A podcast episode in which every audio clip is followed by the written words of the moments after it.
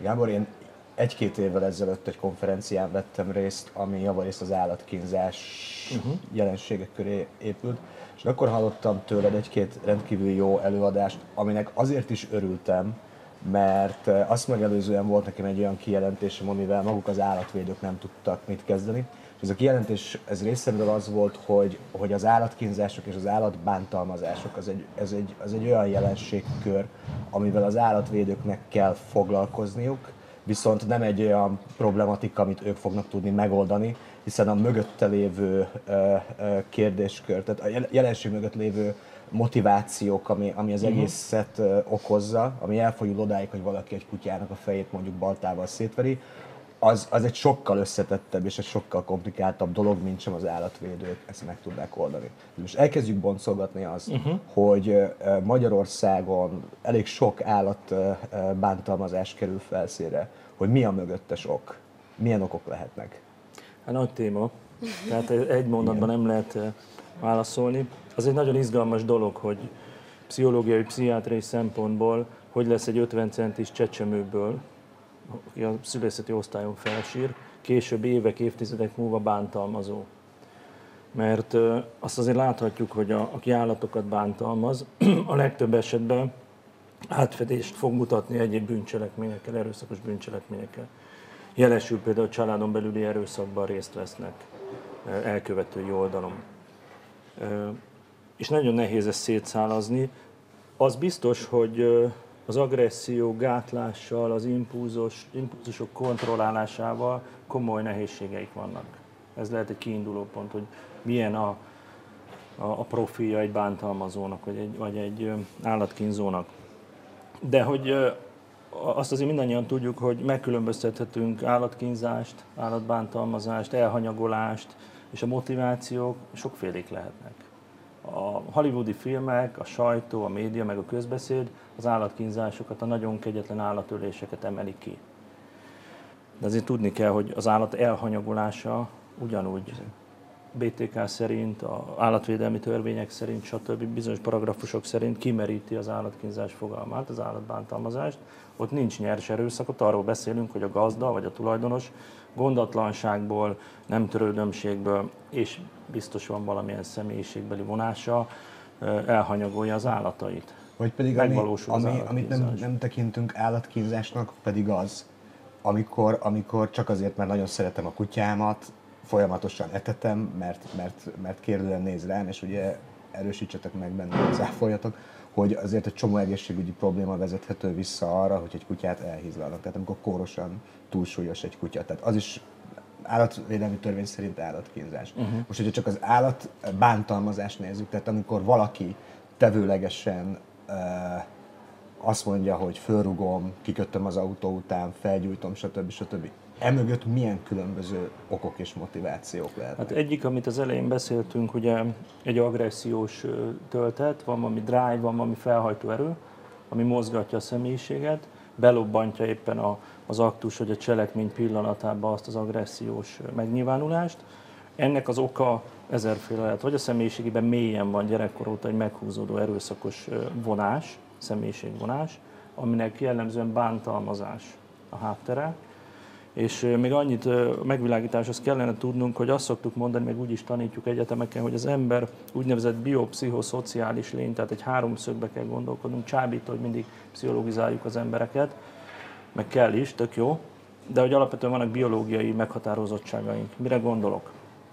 Genetikai örökítőanyagok, genetikus kollega is van közöttünk, a dé en esen ott van, és ma már ezt tudjuk, nem vita, rengeteg hajlamosító gén, ami esélyt ad, idézőben negatív esélyt ad arra, hogy később a személyiség akár kórosan elmenjen egy, egy erőszakosabb vagy kriminológiai életút felé. Na de ehhez az is kell, mind, nagyon sok mindenkiben van az erőszakra való hajlam, szeretném leszögezni. De az nem mindegy, hogy mi az a szociális dimenzió, amiben beleszületünk. Kik várnak, ki az anyám, ki az apám, kik a nevelőszülők, tanítók. Meg vannak-e a gátak? Igen, és ezeket felerősíthetik az esetleges impulzus problémákat egy, egy kis gyerekben, vagy éppen gátolhatják, ahogy mondjátok, beépülnek olyan fékek, ellensúlyok a személyiségbe, azt mondjuk ilyen autoregulációs, önszabályozós folyamatok, a nevelés által, mi más által, meg leginkább a szülő példamutató élete által, és akkor azt ellesheti a gyerek, magáévá teheti, valahogy identifikálja a személyiségében, hogy hogyan kell normálisan élni, ami a normába belefér az adott kultúrkörbe. Jelesül egy példa. Mindegy, hogy mi a földrajzi helyszín, tényleg ne legyünk sztereotípek. Ha valaki egy olyan familiáris közegbe születik, ahol legalizálva van mindennapos az, hogy a, a kutyát, macskát rúgjuk, lökjük odébb, fizikai megfogjuk és bevágjuk a sarokba, és a gyermek mondjuk ezt látja az apától vagy az anyától, akkor nagyon evidens lesz az, például a pszichoanalízis azt mondja egy mélyélektani irányzat, hogy identifikálódni fogok, azonosulni fogok az apai vagy anyai mintával. Az a jó hír talán, mondjuk tízből nyolcszor, hétszer ez történik, de az a jó hír, hogy beszélünk ellenazonosulásról is, tehát hogy a személyiségem, most gyerekekről beszélünk, a személyiségem alapvető részei nem tudnak illeszkedni ahhoz a szülői mintához, amit látok otthon, erőszakot, durvaságot, mert szenzitívebb vagyok, érzékenyebb kislány vagyok, vagy kisfiú, tehát más vagyok, mint a szüleim, teszem hozzá, hál' Istennek, akkor valószínű nem fogom ezt az erőszakos tendenciát folytatni. Kialakítok valami opponáló, valami ellenálló magatartást. Ad abszurdum, felnőttkorom állatvédő leszek. Uh-huh. Ezt erre akartam rá. Ez nagyon, ezt sokszor látjuk. Látunk hadd kérdezzem már meg, mert nálunk ez ugye, akik így oktatjuk az állatvédelmet, és ugye élethivatásunknak tekintjük azt, hogy az embereknek a felelősség tudatát felébresszük olyan esetekben, amikor valaki úgy nő föl, hogy az uh-huh. állat az egy jószág, hogy, hogy lássa meg, hogy oké, okay, hogy jószág, de igényei vannak. Tehát mindegy, a oktatásra nagyon nagy hangsúlyt feje, ö, uh-huh. ö, helyezünk, hogy véleményed szerint mennyire befolyásolható ez. Tehát mondjuk tegyük föl, hogyha egyszer eljutnunk oda, hogy mondjuk az általános iskolákba az állatvédelem oktatása bekerülne Szak, szakemberek által, uh-huh. a szakember alatt olyat uh, természetesen pedagógust értetek, aki oktatni is tud, illetve olyan pedagógus, aki uh, továbbképzésen vagy uh-huh. bárhogy egy állatvédelmi részt is ismer.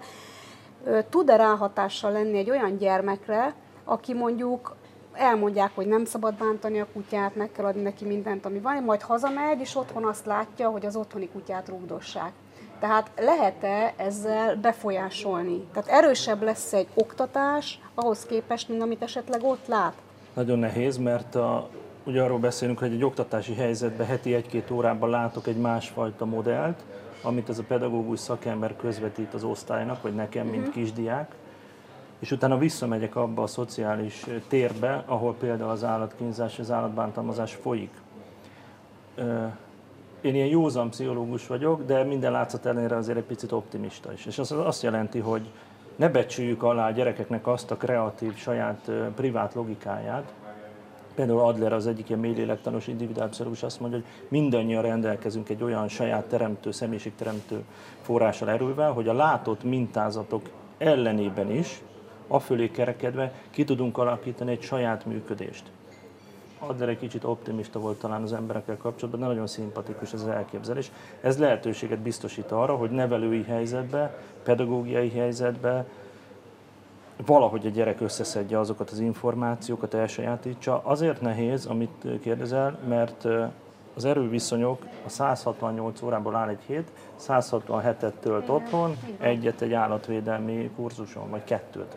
Az egyéni pszichoterápia ugyanerről szól.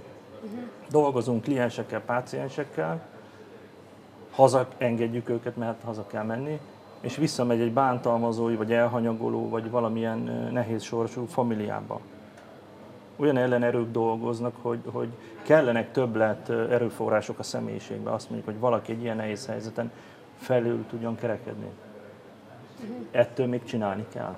És felnőtt korban másabb? Mert mondjuk itt gyerekekről van szó, tehát mondjuk arra gondolok, hogy valakit mondjuk állatbántalmazásért megbüntetnek, adott esetben börtönbüntetést kap, és most, most vegyük ki azokat, akik mondjuk szadista hajlamúak, tehát hogy direkt ezen éli ki, hanem mondjuk egyszer egy bántalmazó vagy olyan közegből jött, és egy olyan állatkínzásnak minősülő tettet hajt végre, ami miatt mondjuk fogházba kerül, vagy ilyesmi nála, esetleg ez az átnevelés, vagy ez a nevelés működhet? Vagy inkább csak a büntetés maga, a büntetés ténye fogja meggátolni abban, hogy a továbbiakban ilyet véghez vigyem. Én azt javaslom, maradjunk a realitásban, és induljunk ki abból például, hogy a, a jutalmazással, vagy a büntetéssel, és most nem a négylábúakra gondolok, hanem igen. a homo sapiensre, bizonyos karakterpatológiáknál, személyiségtorzulásoknál semmit nem tudunk elérni. Mindegy, hogy milyen bé vé intézménybe helyezzük az illetőt, fogház, fegyház, börtön, mindegy, hogy mi volt az erőszakos bűncselekmény, állatkínzás, családon belüli erőszak, stb.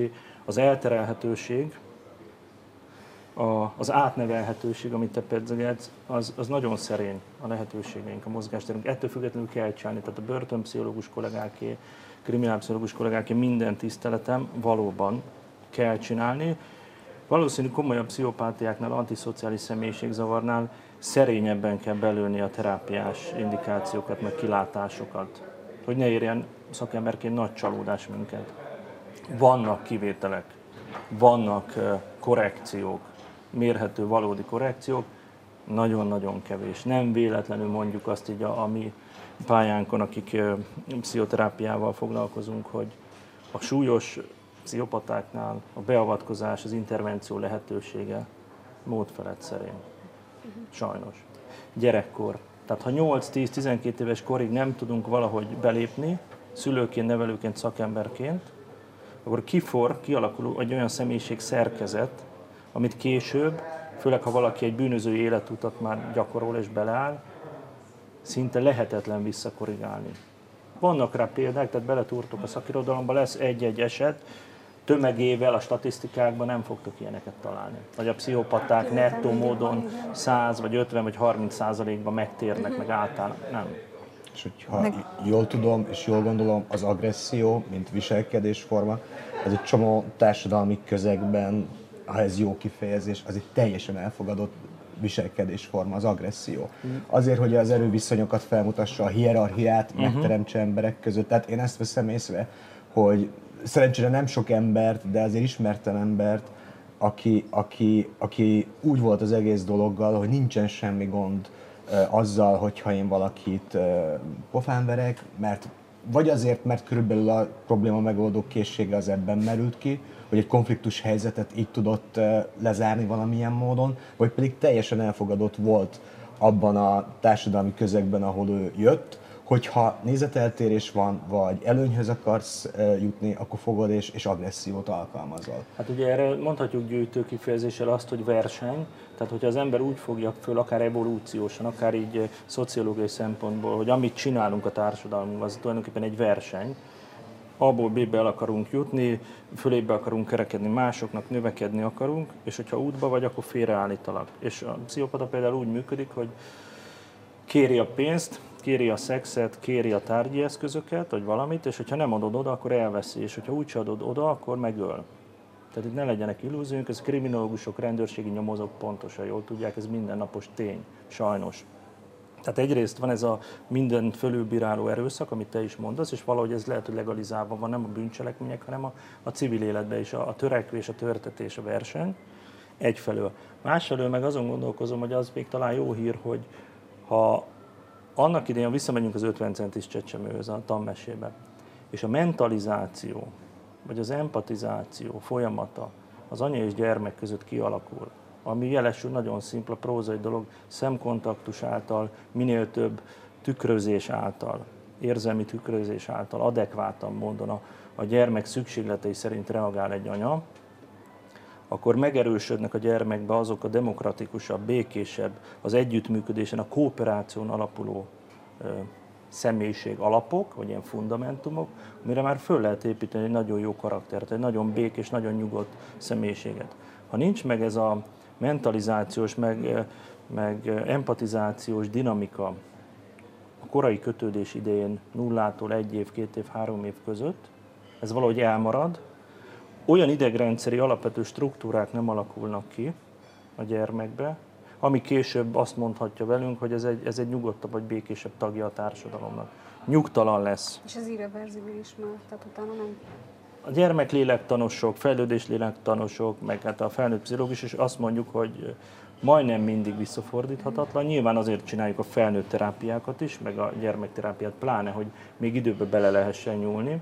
Egy védett közegbe, egy támogató közegbe, egy bátorító közegbe a gyerek kijátszhatja különböző eszközökkel, drámával, rajzzal, játékokkal, világjátékkal. Erre van egy csomó gyermekpszichológiai módszer, az agresszióját, ha esetleg van benne, és ha így becsatornázza és megélheti a pusztító vagy negatív emóciókat, akkor talán bízhatunk abba, és ez mondjuk tartós, hogy ő ezt megélheti rendezett és védett körülmények között, hogy nem fog későbbiekben ilyeneket elkövetni felnőttként. Minél később van az intervenció életkorba, annál kisebbek az esélyek, hogy az igazi erőszakot, az igazi agressziós késztetéseket valahogy meg tudjuk fogni. Ezt nem mondom, hogy fogadjuk el, mert ne, ne fogadjuk el a tény, de ettől még ez a tény. És dolgozunk, persze, hát azért vannak impulzus kontrollra létrehozott tréningek, csomó fejlesztő, érzékenyítő, pszichoterápiás eszközünk van, de ez egy nagyon-nagyon nehéz, speciális szegmense az emberi viselkedés zavaroknak, az agresszió. Nekem egyébként rengeteg, most, hogy témához kapcsolódjak, mondhatnám, hogy különböző énjeim, amiket hoztam ide, hogy a genetikus, aha, a kutyásoktató, most mindegyikből rengeteg párhuzam jutott eszembe, de a kutyásoktatói szinten a, mi is nagyon gyakran találkozunk azzal, hogy mondjuk kölyökkorban egy kutya nem kapja meg a megfelelő, szo mi szocializációnak uh-huh. hívjuk, és ennek következtében alakulnak ki viselkedés problémák, ott is lehet például kóros agresszió. Uh-huh. A tapasztalat viszont az, hogyha egy ilyen kutya mondjuk egy szakértő gazdához kerül, tehát esetleg a, nem is a saját gazdájának kell megtanulnia, korrigálni ezt a viselkedést, hanem egy olyan emberhez uh-huh. kerül, aki ismeri, a legtöbb esetben, mondjuk a kutyák szintjén, ez, ez, ez korrigálható. Tehát nagyon érdekes, hogy, hogy sok szempontból mondják, és ez a tudományos megközelítés, hogy a kutya modellje az embernek, mégis ezek szerint van egy határ, ahol, ahol már nem, nem tudjuk megfogni az azért, ember összetettségét. Azért nagy a kísértés, hogy, hogy mindig megtegyük az analógiát, a párhuzamot, a négylábúakat, elsők konkrétan inkább a kutyák és, a, és az ember között, meg az embergyerek között tudjuk, egy magyar hazai kutatók is vannak, zseniális etológusok, akik mondják, hogy egy átlagos kutya, vagy egy közepesen jó intellektusú kutya, két-három éves gyereknek a, a kogníciós, megértő, a világot észlelő, megértő funkcióival bír, és összerendezi a fejébe, stb. Stb. Én magam is kutyás vagyok, tehát van otthon kutyám, azonban ezt látni kell, hogy ők kutyák, meg igen, emberek vagyunk. Az egyik nagy hiba, amit elkövethetünk, hogy a kettőt indokolatlanul többször igen, összemossuk, és próbálunk levonni következtetéseket az egyikről a másikra. Hát, zsákutca. Mindig erről beszélünk, hogy antropomorfizáljuk őket. Igen, a kedvenc kifejezés, amikor azt mondják, hogy embertelen módon bánt ezzel a kutyával. Tehát érthető, hogy mit akar mondani, de kutyátalan módon bánt a kutyával, igen, csak igen, ez magyartalan, ezt kellett volna mondani, hogy nem emberi módon kell bánni vele. Amit, bocsánat, hát, szerintem a nyelv újítás egyébként manapság is egy nagyon fontos témakör lenne. A kutyát mondjuk ab, abból a szempontból úgy embertelen, hogy, hogy emberi mértékkel emberi nézve. Mérték, igen. Tehát abból, de az pont nem, hogy emberi mértékkel nézve kéne, és amit mondtál, Sári, a párhuzamot, én szerintem az embernél az azért nehezebben működik, mert hogyha te egy kutyát nevelsz és értesz hozzá, akkor azért mégiscsak le van szűkülve a közege. Most, hogyha nekem igen, van valami, szerintem nem értek hozzá, nem vagyok pszichológus, de hogyha nekem van valami ö, olyan dolog a, a múltamból, amit, amit eldöntöm azt, hogy akkor, akkor elkezdek ezen dolgozni, szakember segítségét veszem igénybe, stb. Én nem leszek elszeparálva a társadalomtól, ha csak nem olyan, hogy, hogy, hogy, hogy elvonulok valahova. Tehát ugyanúgy föl kell szállnom a négyes hatosra, ugyanúgy be kell mennem a boltba, ahol nem fognak normálisan köszönni. Tehát azért a kutyának, hogyha azt neveled, a, a környezetet szerintem tudod szóval úgy formálni, tudjuk, hogy, igen, hogy, igen. hogy emberként magadat nem nagyon tudod annyira kivonni, ha csak nem fölborított tényleg az egész életedet, és elszeded magadat.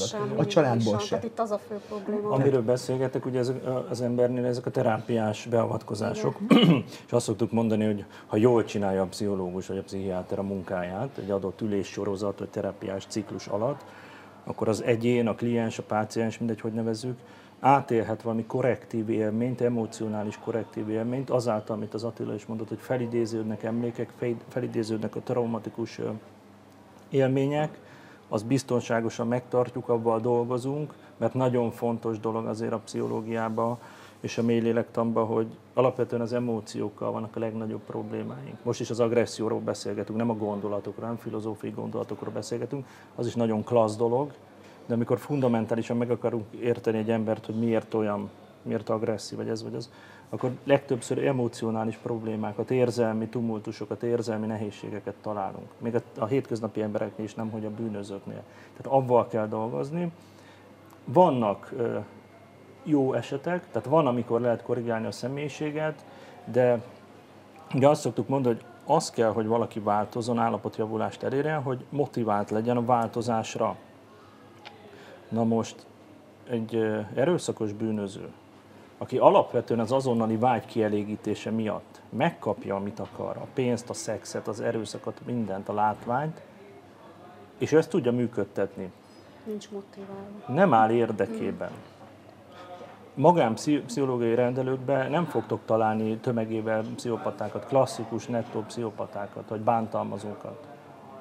Ahhoz, ahhoz óriási ívet kell befutni, amíg eljön az ajtó küszöbéig, hogy belátásra jusson, és átlássa, hogyha ránéz a saját életére, hogy mit, miért tesz, hogyan, és ennek mik a következményei, és ő ezen akar változtatni. Ez egyébként milyen, milyen párhuzam akár a kutya tulajdonosokkal, tehát hogy valaki észrevegye, uh-huh. meg a kutyája problémás, és akarjon változtatni. Hát. És ha kötelezik rá, hogy mondjuk ilyen terápiára hát, menjen, akkor is ellenáll? Hát ugye az, az állami egészségügyben azért ö, kórházakon, klinikákon, mentálhigiénés osztályokon, pszichiátriákon nagyon sokféle változatos korképekkel vannak embertársaink, enyhe hangulatzavaroktól, nagyon komoly hangulatzavarig, major depresszióig, a skizofrénia különböző válfajaitól kezdve, viselkedés zavarokig, öngyilkossági kísérleteket végrehajtók, a krízis osztályokat. Tehát nagyon virulens, sokféle az a dolog, amivel foglalkoznak a kollégák. Egy biztos, hogy, hogy nagyon masszív pszichopata működésű embert sokat nem fogunk találni hagyományos egészségügyi osztályokon. Be se jutnak, valószínű megjelennek majd valahogy előbb-utóbb az igazságszolgáltatás kulisszáiba, nyomozás lesz ellenük, kihallgatás lesz, vád alá helyezik őket, tehát lesz valami hagyományos processz, bíróság vagy büntetőjogi processz, és bekerülnek a megfelelő bé vé intézménybe. Most egy bé vé intézményben ma Magyarországon, ebben semmi titkot nem mondok el, bárki megnézheti a kimutatásokat, hihetetlen nagy a, a túlterítettség, az, az elítéltek száma nagyon nagy, épülnek is új intézmények, befogadják őket, túlzsúfoltságban, másrészt nagyon kevés még egyelőre a börtönpszichológus, kriminálpszichológus kollega.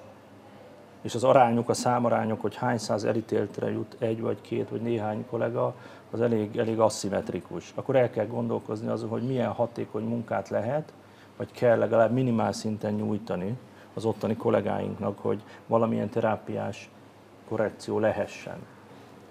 Erről egyébként az jutott eszembe, nem tudom erről mennyi magyarországi tapasztalat van. Én úgy hallottam, volt itthon is ilyen próbálkozás, például börtönökbe indítanak kutyás terápiát. Uh-huh, tehát, hogy kutya kiképzést. Nekem, nekem erről van személyes tapasztalatom, én igen? egyszer voltam uh-huh. börtönben.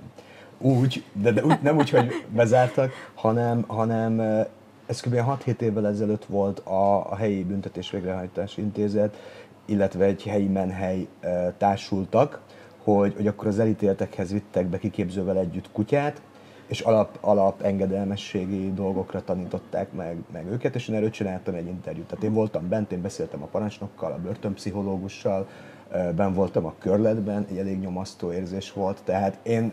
Tehát aki azt mondja, hogy, hogy mit tudom én, fél év meg másfél év letöltendő, az, az milyen kevés. Jó, ennek van egy teljesen más vonulata. Tehát nekem az a, az a két-három óra, amit bent töltöttem a körletben, az úgy elég volt. És én beszéltem egy, beszéltem egy elítéltel, beszélgettünk. Ő nem kérdeztem meg, hogy miért volt ott bent, de állítólag már tíz éve benn volt, és nem akkor tehát engedték ki. És nagyon-nagyon durva volt azt látni, hogy, hogy ő hogy beszélt arról a kutyáról, az egész, az egész programról, hogy ő mit élt át. És a börtönpszichológus Mami mondta... Pozitívan. Pozitívan. pozitívan. Tehát ott, ott voltak, tehát ez, ez olyan megható volt. Most jó, e, azt hiszem életem egyik leg, legbonyolultabb cikke volt ezt megírni. Tehát azért egy, ezért egy elég rendesen elítélt ember, aki valószínűleg valami nagyon erőszakos bűncselekményt követett el, ott ült velem szemben egy asztalnál, a kezében egy, egy, egy borítékot gyűrögetett, mert abban volt egy fénykép vele meg a kutyával.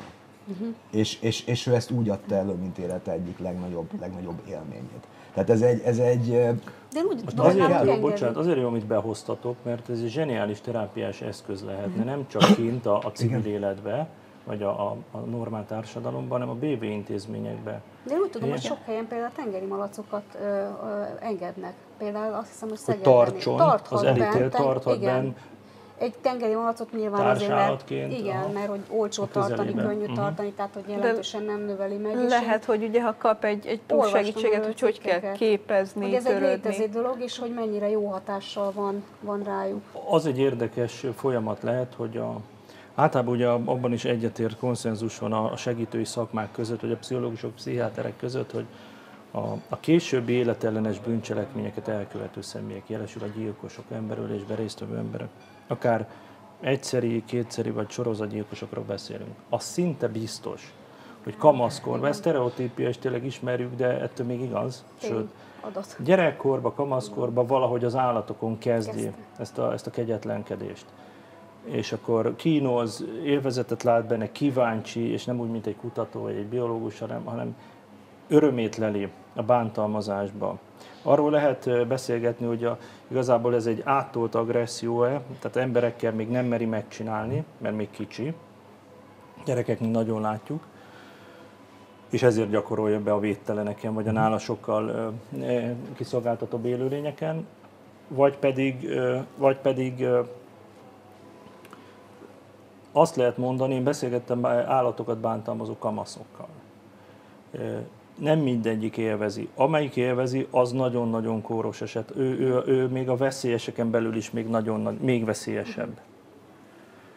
Van, aki nem élvezi, hanem ahogy az Attila az egész beszélgetés indítását kezdte, hogy valahogy az agressziót próbálja meg, meg, megélni, próbálja becsatornázni, valahogy a bel, belül lévő frusztráltságát, feszültségét, kibontakozási képtelenségét. Nem tudja máshol levezetni. Így van, és valahogy a belső dolgot külsővé teszi, azt szoktuk mondani. Sajnos ilyen módon, tehát lesznek áldozatok.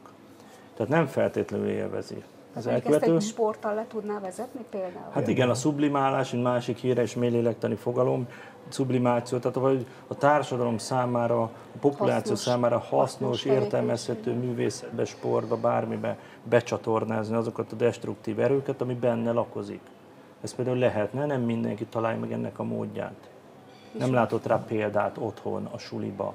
Én jól gondolom azt, meg, meg, meg jól tudom azt, tehát én pszichológiával kapcsolatban elég sok mindent olvastam, mert uh-huh. érdekel az egész, csak ez veszélyes is, mert az embernek, az ember kiadja egy csomó mindent. Hogy, hogy azért, hogyha valakinek egy olyan életközege van, olyan életközegben van, kortól függetlenül, hogy egy csomó negatív eh, történés van, tehát, tehát sok stressz éri, rengeteg uh-huh. frusztráció, eh, abúzus, tehát bántalmazzák, stb. stb.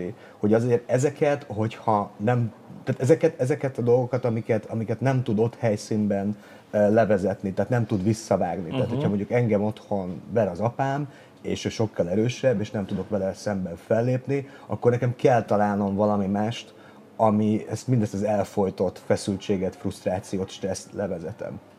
És akkor az állatvédőkre hadd utaljak, hogy biztos, hogy az, aki mondjuk otthon egy bántalmazó környezetben nő föl, uh-huh. és a mindennapjai része az, hogy, hogy a szülők verekednek, a gyerekeket verik, stb. Biztos, hogy, biztos ez egy nem jó kérdés, mert, de hogy nagy valószínűség szerint ő is bántalmazó lesz, vagy éppen ellenkezőleg ő lesz mondjuk a gyengék védője. Tehát igazából arra lennék kíváncsi, hogy mondjuk ezek az állatvédők, vagy vagy, vagy hogy mitől, mitől függ. Tehát mondjuk az ilyen nagyon elvakult állatvédőkre gondolok, akik nem, ahol laikusok, tehát nem hozzáértő uh-huh. módon védik az állatot, és sokszor az állatnak több kárt okoznak azzal, hogy védik. Hogy ennek mondjuk az emberi háttere, hogy mitől válik valaki ilyen rettenetesen szenzitívvé a gyengék, vagy a kiszolgáltatottak az állatokkal szembe, hogy nem látja már át azt, hogy amit ő jó szándékból tesz, azzal már árt. Nagyon jó, meg hát nyilván húsba vágó a kérdés, mert látjuk, hogy hogyan gyűjtögetnek emberek állatokat. Például, például. Igen. Talán abban nem tévedünk, hogyha azon spekulálunk, hogy akit bántalmaztak annak idején gyerekként a saját családjába sajnos. Vagy ne is vegyük a legrosszabbat, hogy bántalmazták, hanem elhanyagolták. Elhanyagolt. Szeparáció, Például, izoláció. Igen. Az édesanyja nem elégítette ki azokat az alapvető érzelmi, kötődési, kapcsolódási igényeit a kisgyermeknek. És hangsúlyozom, abban nagyon szenzitív nullától három, nullától kettő életében, a legelején. Akkor ez, a, ez az ős bizalom, ez a az az emberhez kapcsolódási lehetőség igénye, hogy én védve vagyok, jó helyen vagyok, tudok szimbiózisban lenni az édesanyámmal, számíthatok az emberekre, ez, me, ez megtörik. És akkor mit csinál egy, egy olyan ember, aki egyébként nem lesz bűnöző később, meg agresszor, meg elkövető, hanem idézőben csak bántalmazott volt, hogy elhanyagolt gyerek. Jó esetben azt látjuk, hogy az egész életút során próbálgatja különböző állomásokon, állatvédelemben vagy bárhol begyűjteni, tegyük hozzá teljesen észszerűen és jogosan, azokat a kapcsolódási, kötődési lehetőségeket érzelmileg az élőlények felé, és azért mondom tágabb, hogy az élőlények felé, és mindegy, hogy madarak, kutyák, bármi, ahol megélhettek valami pozitív emóciót. Amit nem kapok meg otthon, nem kaptam meg gyerekként, azt, hogyha van még bennem annyi törekvés a személyiségemben, annyi muníció, felhajtóerő, hogy nekem azért még kellenek a pozitív élmények. Ragaszkodjon hozzá, valaki érezze azt, hogy igen, fontos, legyek fontos, én is legyek fontos, a négylábúak számára nyilván fontos igen. leszek, mert én vagyok a gondozója, vagy nem tudom, etetője, de nekem is megvan az az élményem, hogy ők fontosak, nekem létrejön, és ez nagyon-nagyon távoli áthallás, csak így a kollégáknak mondom, ha esetleg nézik, hogy az, amit az elején beszéltünk, tükrözés, szemkontaktus, annak idén a baba és az anya között. Nagyon távoli analógia, de ugye létrejöhet az élmény, az állatvédő, hogyha most ezekről beszélgetünk, és az állatai között. Tehát ott történik egy kontakt. Kommunikáció elmélet szempontjából, pszichológia elmélet szempontjából, bárhonnan elemezzük, van egy kapcsolódás. Az állat és az ember a gondozója között. Minél nagyobb volt annak idén az elhanyagolás, vagy a bántalmazás, és én azt próbálom mondom, mondjuk begyűjteni, egyenes arányban nyilván olyan intenzív élmények kellenek nekem a, az állatoktól. Ha egy kutyám van, akkor attól az egytől, ha ötven, akkor attól. Én, én nagyon-nagyon örülök, hogy, hogy, hogy ez így följött. Meg Fú, úgy, jó, én, én, én, annak, én annak örülök, hogy, hogy, hogy végre valamilyen szinten a, a pszichológia, mint olyan, bejön ebbe az egész körbe. Tehát én, nekem, nekem az veszőparipám évek óta, hogy Magyarországon az állatvédelem, az állatjóléti probléma az abból áll, hogy, hogy mentsünk meg minden állatot, mert minden állatot meg kell menteni, illetve, hogy aki állatot bántalmaz, állatot kínoz, azt, azt minél több évre süteljük le. Holott itt azért nagyon-nagyon komoly és nagyon-nagyon összetett kérdéskörről beszélünk, amit, amit jó volna azért érteni, hogy megtaláljuk, nem a, nem a megoldás, mert nincsen olyan, hogy, hogy, hogy ezek a dolgok el fognak tűnni, mert abból is látszódik, hogy azért nem, nem egy állatvédő szervezet fogja megoldani uh-huh. a, azokat a társadalmi problémákat, hogy miért lesz annyi viselkedés problémás ember, frusztrált ember, illetve a pszichiátriai kezelésre szorulókat, meg, meg pláne nem egy állatvédő szervezet fogja tudni kezelni. Én nagyon örülök annak, hogy, hogy ma elfogadtad a, hogy elfogadtad a felkérést, és eljöttél ma hozzánk, és én úgy gondolom... Még igen, egy mondatot még, még hozzátehetek ma? Nyugodtan kettőt. Még annyit, hogy visszautalva ez a szenzitív témához, mm. hogy valaki miért, miért halmoz fel esetleg állatokat, miért lesz igazi ilyen, úgy tűnik, hogy érzelmileg túlfűtött állatvédő. Mi most csak egyet emeltünk ki, és nagyon féloldalas maradna a beszélgetés, hagyd tegyem hozzá a másik oldalát. Eredendően vannak, hál' Istennek olyan embertársaink, sokan, akik úgy születnek, most ez nem lesz egy pszichológiai szakkifejezés, olyan eredendő jósággal, olyan segítőkészsége vagy önzetlensége, hogy nemhogy nem volt otthon bántalmazás, meg elhanyagolás, hanem egy nagyon klassz, nagyon gömbölyű családból jön az az utód, az a hajdani gyermek, felnőtté válik, és teljesen evidens, és szíve joga megvan hozzá, hogy klassz, megbízható, nagyon stabil állatvédő legyen. Tehát az, hogy, hogy valaki állat védelemmel foglalkozzon, akár kicsibe, akár ilyen eltúzott mértékben nagy telepeken, és akkor fölhalmozott nem tudom hány darabszámú állatot. Ne gondoljuk azt, hogy mindenki bántalmazott és, és deficites élményekkel jövő.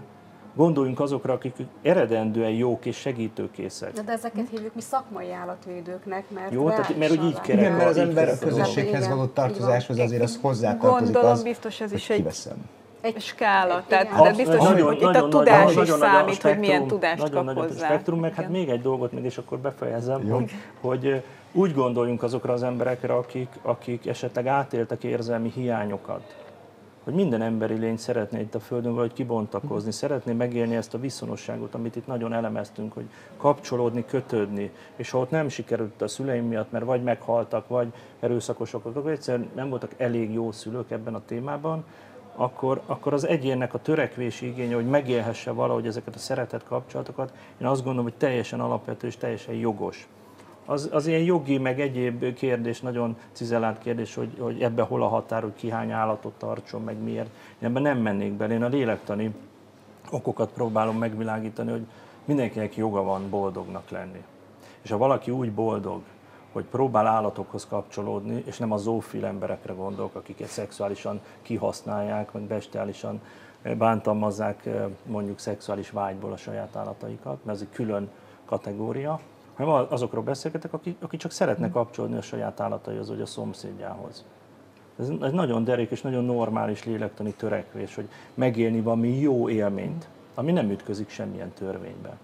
De hát ez egy másik téma. Én úgy gondolom, hogy, hogy fogunk mi még itt találkozni, és akkor elkezdjük boncolgatni okay. ezt a részét is. Úgyhogy köszönjük szépen még egyszer, köszönjük. Hogy eljöttél. Én is köszönöm.